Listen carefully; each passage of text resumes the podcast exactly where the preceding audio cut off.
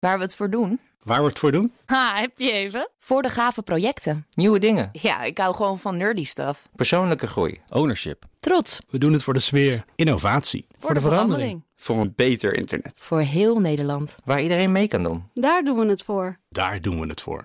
Waar doe jij het voor? Kom werken voor KPN en groei op jouw manier. Check de actuele vacatures op het gebied van data, security, development en networking op jobs.kpn.com/tech. BNR Digitaal wordt mede mogelijk gemaakt door SecureLink. SecureLink. Safely enabling business. BNR Nieuwsradio. BNR Digitaal. Herbert Blankenstein. Welkom bij BNR Digitaal. Google en Mozilla zijn van plan om standaard al het internetverkeer in hun browsers, Chrome en Firefox, over hun eigen servers te laten lopen. Dat zou ervoor zorgen dat alles wat wij online doen gecheckt kan worden door overheden waarvan we dat misschien wel helemaal niet moeten willen. De gast is Bert Hubert van Power DNS. Welkom. En ook bij ons Sander Veenhoff, augmented reality kunstenaar en onderzoeker. Ook welkom.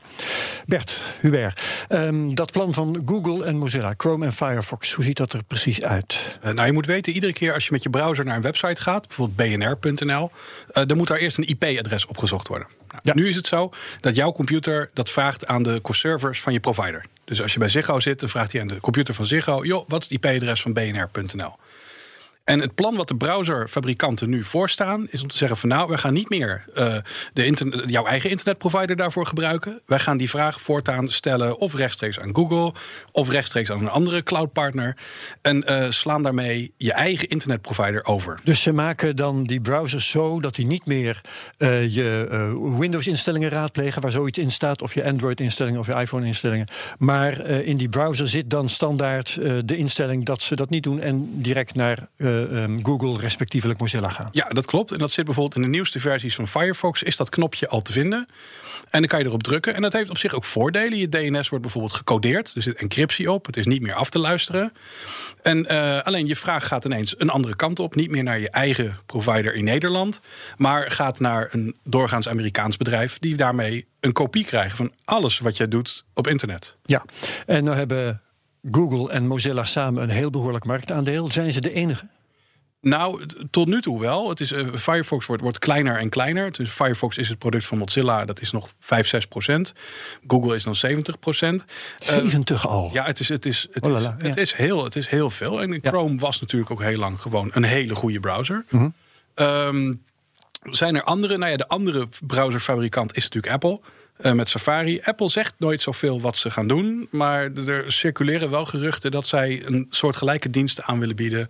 Mogelijk in combinatie met veilig internetfiltering. Ja, maar dan vergeet je Microsoft. Die hebben er ook eentje, die heet Edge. Ja, Microsoft is een soort net wakker geworden. Die hebben nu ineens gekeken van, oh verrek, is dit gaande? En dan moeten wij dit ook misschien doen. En um, die zijn toch wel een beetje laat aan tafel gekomen. Oké, okay, goed. Nou, dat is dus nog een, een open vraag. Um, wat zijn de argumenten van Google en Mozilla om dit te doen? Nou, ze, hebben, ze, beginnen met hele goede argumenten. Het hele internet is nu gecodeerd. Dus alles wat wij doen is, is uh, SSL, een TLS, een groen slotje op. Ja. DNS is het laatste stukje wat niet gecodeerd is. Dus als iemand afluistert, op dit moment je internetverbinding, komt er allemaal gecodeerd verkeer voorbij. Maar aan het begin staat steeds van, joh, wat is het IP-adres van bnr.nl? En daarna komt er heel veel gecodeerd verkeer voorbij. Oké, okay, dus dat deel, dat je naar BNR gaat of welke site dan ook, ja. dat is vrij algemeen ja, is te zien. Te zien en zou ook gewijzigd kunnen worden. Dus iemand zou jij bijvoorbeeld ook naar een andere site kunnen sturen.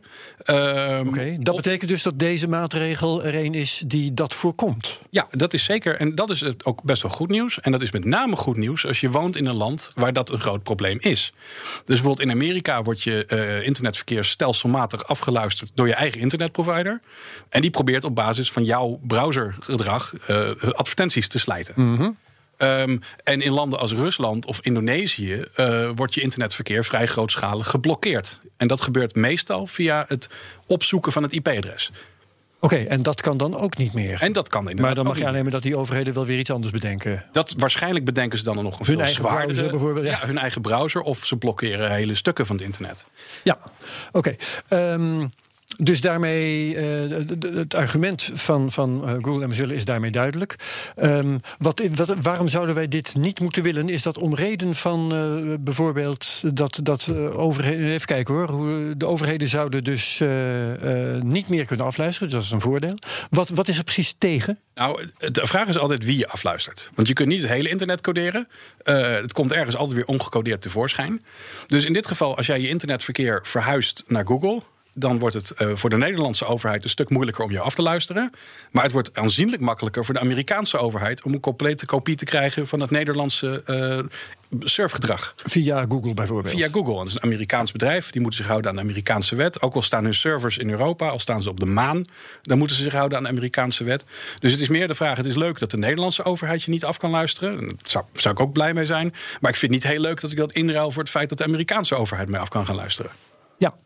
Uh, behalve dat jij hier nu over uh, vertelt, uh, jij hebt dit onderwerp hier ook bij ons aangedragen, onderneem jij hier actie tegen? Ja, wij zijn hier, wij geloven als PowerDNS in een open internet. En het is eigenlijk nog nooit goed afgelopen als een bedrijf als Google heeft, zegt van nou weet je wat, sturen jullie internet maar via ons. Uh, want dan doen we het beter. En overigens, doen het ook echt wel beter. Maar de lange termijn gevolgen. Want iedere keer dat Microsoft of Google zegt: van nou stuur je internet maar via ons, we gaan er goed voor zorgen. Dat loopt nooit goed af. Um, bijvoorbeeld, ik kan als kleine e-mailprovider. lukt het mij niet meer om e-mail te sturen naar Microsoft. Want Microsoft heeft gezegd: joh, jij bent te klein, wij stoppen al je e-mail vanzelf in de spamfolder. Oh. Nou, dat is het soort dingen wat je krijgt als je je internet centraliseert op een klein aantal grote partijen. Want op een dag gaan die hun eigen mening ja. uh, daarmee mengen. Dat, dat is dus vervelend, maar het is wel een natuurlijke beweging die je steeds weer ziet. Dus wat kun je daartegen doen? Nou, wat wij er tegen doen, wij zijn al heel lang in dialoog met Google en ook met Mozilla. En daar is nu uitgekomen dat zij eigenlijk gezegd hebben van nou, als jullie eigen internetproviders nou ook gecodeerd en beveiligd internet, DNS gaan aanbieden, dan laten we jullie met rust. En dan laten we het internetverkeer gewoon lopen via Ziggo of KPN of T-Mobile. Dus dan moet je al die internetproviders weer in beweging zien te krijgen. Ja, en dat is een vrij pittige klus. Maar internetproviders zijn wel vrij goed gemotiveerd om niet nog meer van de taart uh, aan Ik wil zeggen, hebben die een belang om uh, hun eigen eh, DNS-servers te laten blijven gebruiken? Dat is een heel concreet belang. Het is nu, als jij bijvoorbeeld streaming video bekijkt, is het belangrijk dat dat komt van een server die dicht bij jou in de buurt staat. Nou, dat wordt heel vaak geregeld via de nameserver van een internetprovider. En die zorgt ervoor dat als jij een voetbalwedstrijd kijkt, dat die gestreamd wordt van een server die bijvoorbeeld bij KPN in het rek hangt. Um, op het moment dat uh, DNS wordt uitbesteed aan een bedrijf uh, honderden kilometers verderop, is het zomaar mogelijk dat jij op een andere streaming videoserver terechtkomt, een heel continent verderop. En dit gebeurde onlangs bij het uitbrengen van het Mueller-rapport, het beroemde uh, FBI-rapport. Over Trump? Ja, over Trump inderdaad. En dat probeerde ik down te loaden en dat, dat schoot voor een meter op. En toen keek ik nog een keer en dan bleek, ik gebruikte de, de DNS van Mozilla Firefox al. En die stuurde mij naar een overbelaste server in Amerika. Ah, ja. En toen ging ik terug naar mijn eigen nameserver. En toen kwam ik eruit op een hele snelle server hier in Amsterdam. Dus providers hebben er ook echt baat bij om te zeggen: van nou, gebruik nou liever onze DNS. Want dan kom je uit op servers die goed werken voor waar je vandaan jij internet. Ja, belang van Google is duidelijk. Belang van de internetproviders is dan ook duidelijk. Hoe zit het met Firefox? Want dat is toch een club die over het algemeen pal staat voor privacy. En dat is hier een beetje mistig eigenlijk. Uh, wiens privacy onder welke omstandigheden er wordt bevoordeeld. Ja, wij zijn ook een beetje in de war over. Mozilla is in het verleden al eerder in de war geweest. Je ook advertenties in hun browser gestopt op een gegeven moment. In een, uh, wat toch wel heel, heel onprettig werd ervaren. Um, hun kader is Amerikaanse internetproviders. Die lak hebben aan jouw privacy. Dus vanuit San Francisco bezien oh ja. is het een, eigenlijk wel een heel goed idee. Want hun DNS heeft gepubliceerd van... joh, wij gaan je gegevens niet verkopen. Daarentegen Verizon zet op zijn website... wij verkopen je gegevens. Ja. Dus vanuit hun bezien, vanuit een Amerikaans perspectief, vanuit een Russisch perspectief, is het best een goed idee. Het grote probleem is, wij hebben hier in Europa privacywetgeving. En wij zitten er eerlijk gezegd niet op te wachten, omdat ik word beschermd tegen, de, tegen KPN. Ja. Ja, en ik ben nu ook in de war trouwens, want volgens mij was het nog vorige week dat wij hier reclame hebben zitten maken voor Firefox, omdat ze in een ander opzicht weer heel uh, netjes en, en privacy bevorderend ja, waren. Het, het, bedrijf is, ze bedoelen het denk ik allemaal goed, maar uh, ze zijn regelmatig in de war. En een van de grote problemen die ze hebben is zij uh, verdienen hun grote geld via zoekopdrachten die zij naar Google sturen. dat is ongeveer een half miljard dollar per jaar. Dat is heel veel geld. En zij wilden graag op andere manieren zichzelf aantrekkelijk houden en breder maken uh, voor het internet en nuttig zijn. En daarin proberen ze af en toe dingen waarvan je denkt: van ja, ik weet niet of dit de wereld nou beter maakt. Ja, ja, ja. Een uh, tragicomische situatie heb je ook nog in het Verenigd Koninkrijk. Want daar hebben ze een anti-porno-wet die het nodig maakt dat uh, iedereen zijn internetverkeer in feite wordt, wordt afgeluisterd. Uh, die wet kan nu meteen bij het grof vuil, volgens mij. Ja, ze zijn in Engeland. Als, dit, als het doorgaat trouwens, wat Google en Firefox. Dat is waar. Ze zijn in Engeland echt grootschalig van de leg. Daar heeft een regering een keer gezegd: van, internet moet net zo veilig zijn als, als een bioscoop. daar mag je als kind ook niet zomaar een pornofilm gaan kijken. Dat is voor 18 jaar en ouder. Toen hebben we gezegd: het hele internet moet eigenlijk 18 jaar en ouder zijn. Dus iedere grote internetprovider in Engeland heeft vrijwillig een internetfilter aangelegd. Omdat de overheid gezegd had dat als ze dat niet vrijwillig deden, dan werd het ja. En die hebben nu prachtig gefilterd internet. En als straks Mozilla doet wat ze willen doen, dan is dat, is dat over. En daar zijn ze in Engeland uh, flink van van de leg. Is trouwens voor ons uh, dit tot slot als, uh, als gebruikers hier nog iets te doen? Uh, stel dat je als gebruiker een bepaalde voorkeur hebt. Bijvoorbeeld, je wil toch je, je provider dat verkeer laten besturen. Um, kun je dan nog knoeien aan een instelling of ben je overgeleverd aan wat de browsermaker dicteert? Nee, gelukkig, het kan allemaal uit. wat de browserfabrikanten nu gezegd hebben, is op het moment dat ze je DNS verplaatsen, krijg je een knopje om te zeggen: Nou, ik ben het er niet mee eens. En dan kan je het weer uitzetten. En dat knopje is ook met enige moeite ook nog te vinden in de browser. Uh, maar ze hebben wel gezegd van nou, we gaan je een knopje vinden van ben je het hiermee eens? Nou, dan klikt bijna iedereen op oké. Ja. Uh, maar het kan uit. En dat zal ook echt wel zo blijven. Oké, okay. goed. Nou, uh, dankjewel voor deze informatie uh, over DNS. Bert Hubert van Power DNS. Waar de Google Glass een jaar of zes geleden nog flopte, zou Apple het dit jaar opnieuw willen proberen met een eigen augmented reality bril. En welke impact dat op ons dagelijks leven zou kunnen hebben, dat hoor je straks in BNR Digitaal. BNR Nieuwsradio. BNR Digitaal. Welkom terug bij BNR Digitaal, de App Store van 2029.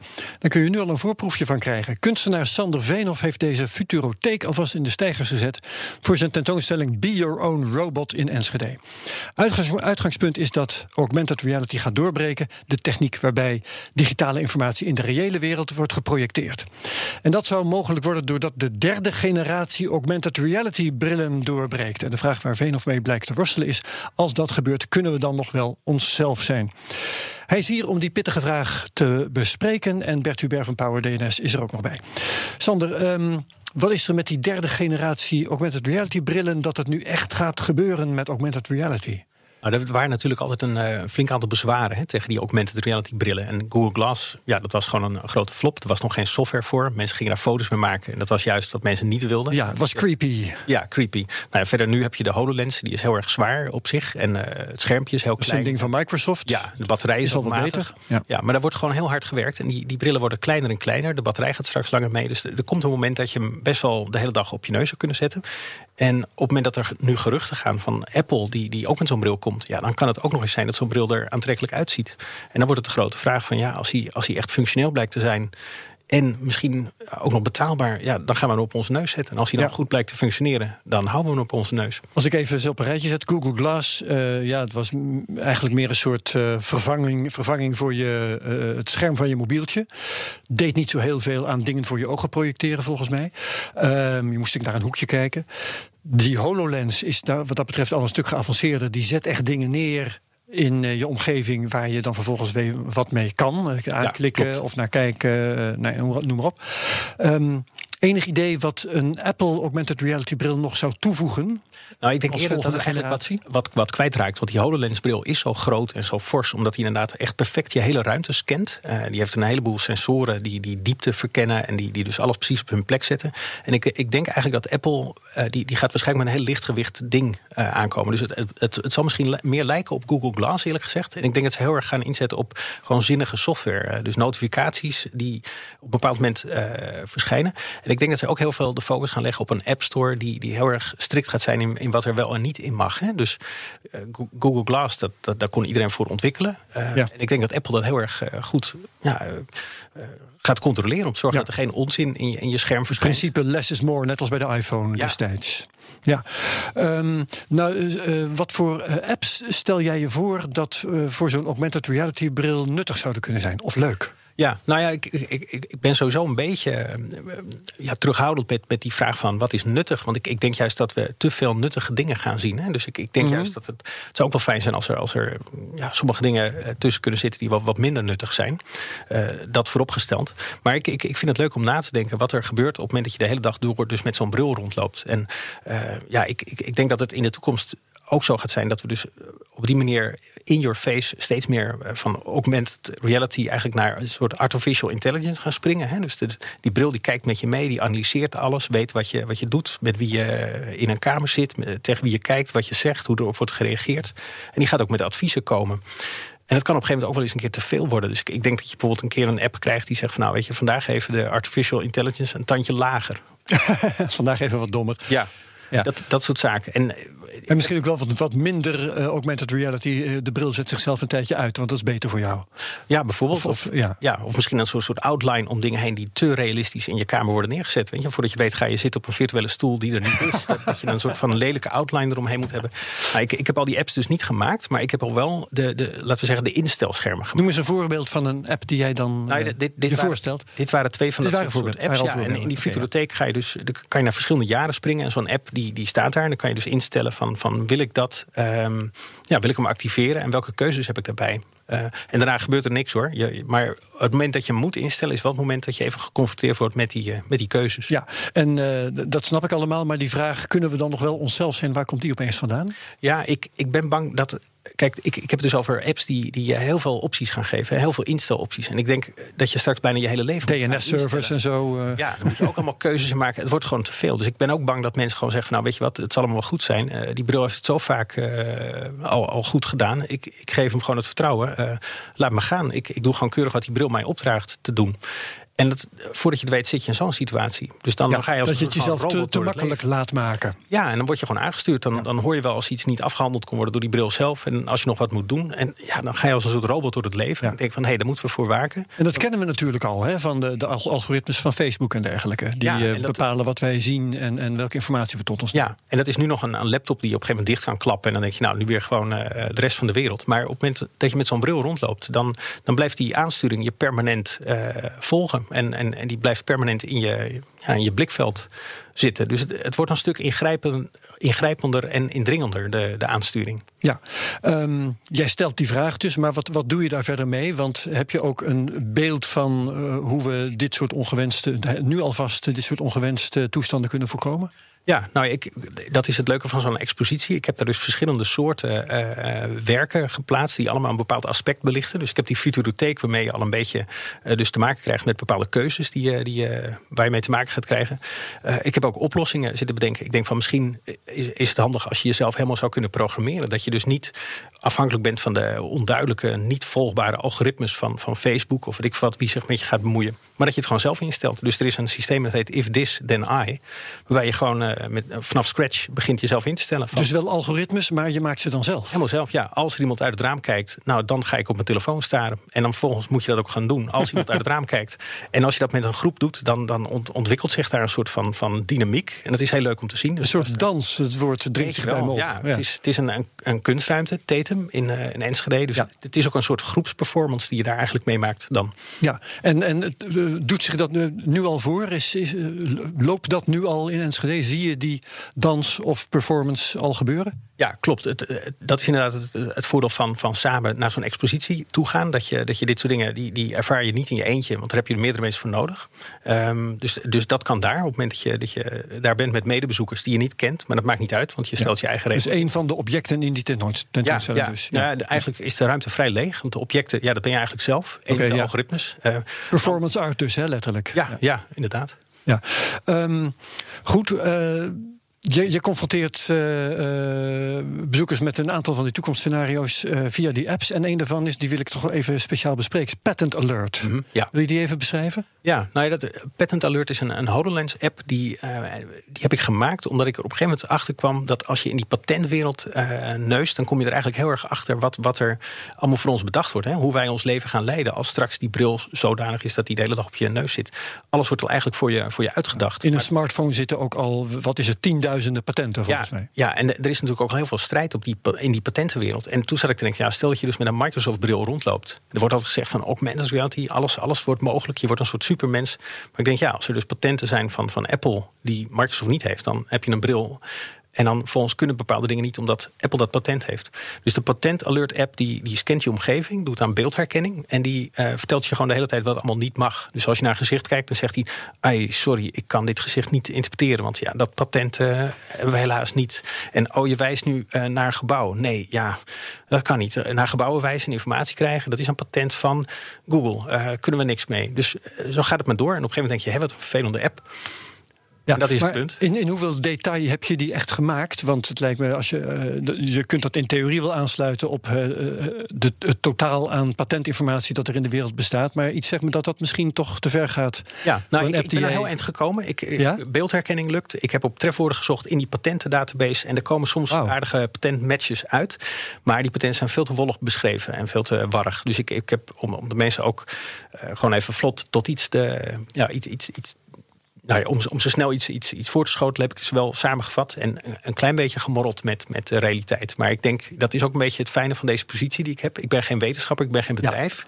Dus als kunstenaar kan je soms dingen wel stellig neerzetten. En dat, ja, het, is, het is half waar. Laten we dat Precies, het geeft een beeld van hoe het zou kunnen zijn. Ja. ja. Um, wanneer lopen wij uh, standaard met zo'n AR-bril over straat, denk je? Nou, ik, ik denk dat het best wel rap kan gaan. Kijk, als je bedenkt dat volgend jaar, stel dat Apple inderdaad met zo'n bril komt. Um, uh, als, als dan bepaalde mensen die, die, die gaan dragen dan, en, en men raakt eraan gewend. Stel dat bijvoorbeeld een versie is waar geen cameraatje in zit. Gewoon voor, voor om, om zeg maar het het beginnetje een beetje te maken. Hè? Dat mensen ook niet zo, zo moeilijk hoeven te doen. Uh, privacy is niet in, hun, in het geding, want ja, er zit geen camera in. Je, je hebt kans dat we vrij snel gaan wennen aan zo'n ding in het straatbeeld. En als die software bovendien beter is dan wat we toen met Google Glass hebben, uh, hadden, dan, uh, dan heb je kans dat die dingen ja, vlot een soort van. van de wereld in gaan komen. Ja, Hubert heeft er een vraag nou ja, Het één dingetje wat me wel opviel is... kijk, toen, toen Apple met zijn AirPods uitkwam zag je er eerlijk gezegd uit alsof je twee tandenborstels in je oren had gestoken. en in de kortste keren, ik heb toevallig uh, vannacht in een vliegtuig gezeten. Het halve vliegtuig heeft Apple AirPods. Ja. Dus op een of andere manier, als Apple de juiste mate van cool daaraan weet te geven. en ook de, de bepaalde juiste mensen ermee rond gaan lopen. dan ben ik met je eens dat. Bedoel, als je die tandenborstels cool hebt weten te krijgen. dan moet die bril ook lukken, denk ik. Ja, ja nou, we zijn al aan gekkere dingen gewend. Hè? Want ik herinner me nog de ophef die er was. dat um, mensen gingen rondlopen met cameramobieltjes telefoons die voorzien waren van een camera. Dat was iedereen ontzettend bang voor. Nou, Sander, uh, jouw expositie, Tatum in Enschede, zei ja. je al. Van wanneer tot wanneer? Hij is nog tot met uh, juni uh, te bezoeken. Oké, nou dat uh, zetten we in de links uh, op bnr.nl slash digitaal. Dankjewel Sander Veenhoff en ook al bedankt Bert Hubert van Power DNS. Tot zover BNR Digitaal. Laat vooral weten wat je van het programma vindt. E-mail naar digitaal.bnr.nl. Volg ons op Twitter, BNR Tech. Terugluisteren van BNR Digitaal kan via bnr.nl, onze app iTunes en Spotify. En op bnr.nl vind je ook, trouwens ook in de app iTunes en Spotify... vind je ook mijn andere podcasts, waaronder bijvoorbeeld Space Cowboys. Luister daarnaar. Wat BNR Digitaal betreft graag tot volgende week. Dag. Ook Diana Matroos vind je in de BNR-app. Ja, inderdaad. Je kunt live naar mij luisteren tijdens de Big Five. Ook handig in de BNR-app. Breaking nieuwsmeldingen, maar ook het allerlaatste zakelijke nieuws. En je vindt in de app alle BNR-podcasts, waaronder Wetenschap Vandaag. Download nu de gratis BNR-app en blijf scherp.